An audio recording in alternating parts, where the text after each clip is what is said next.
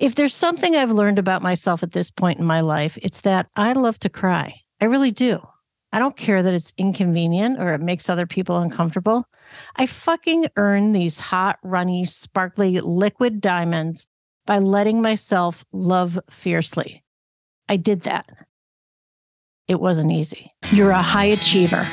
On paper and through the eyes of others, you've made it. Congratulations. But the truth is, you feel unwanted, unworthy, and unlovable. You always have, but you hide it well. Welcome to the Trauma Hiders Podcast. I'm Karen Goldfinger Baker, and this is a podcast where high achievers like you finally reveal what keeps them up at night that no amount of money or recognition will fix. I'm also making it my business to speak with people who get you Hell, I get you. I am you.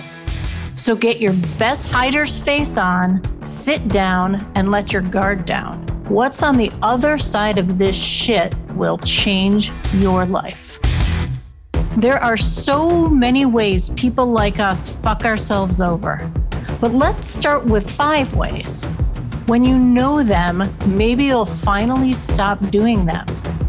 Over on my website, you'll find a free download listing the five ways your fuckery is getting in the way of the next level of your success.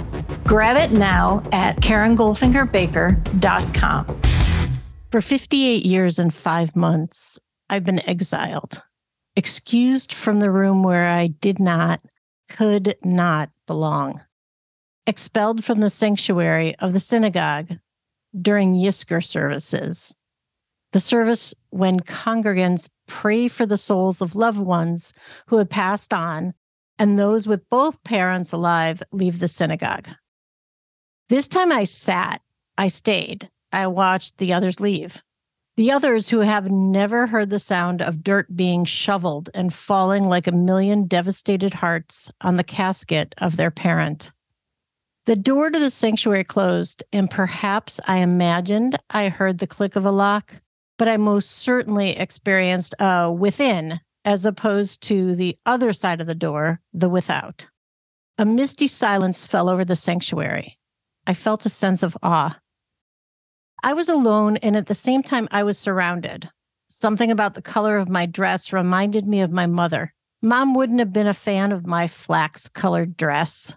And with her direct, cut you off at your knees, samurai sort of truth way of speaking, she sure as hell would have let me know. I laughed a synagogue appropriate laugh. And then a whole bunch of tears welled up, showing up with a vengeance. If there's something I've learned about myself at this point in my life, it's that I love to cry. I really do. I don't care that it's inconvenient or it makes other people uncomfortable.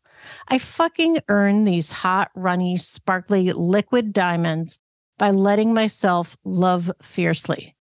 I did that. It wasn't easy. Okay, enough about me. But here's more about me. What struck me was the unity in the sanctuary. I felt a new kind of connection to my fellow mourners. And because I'm forever working to simplify the complexities of the human experience, I dug into the meaning of the ties that bound us.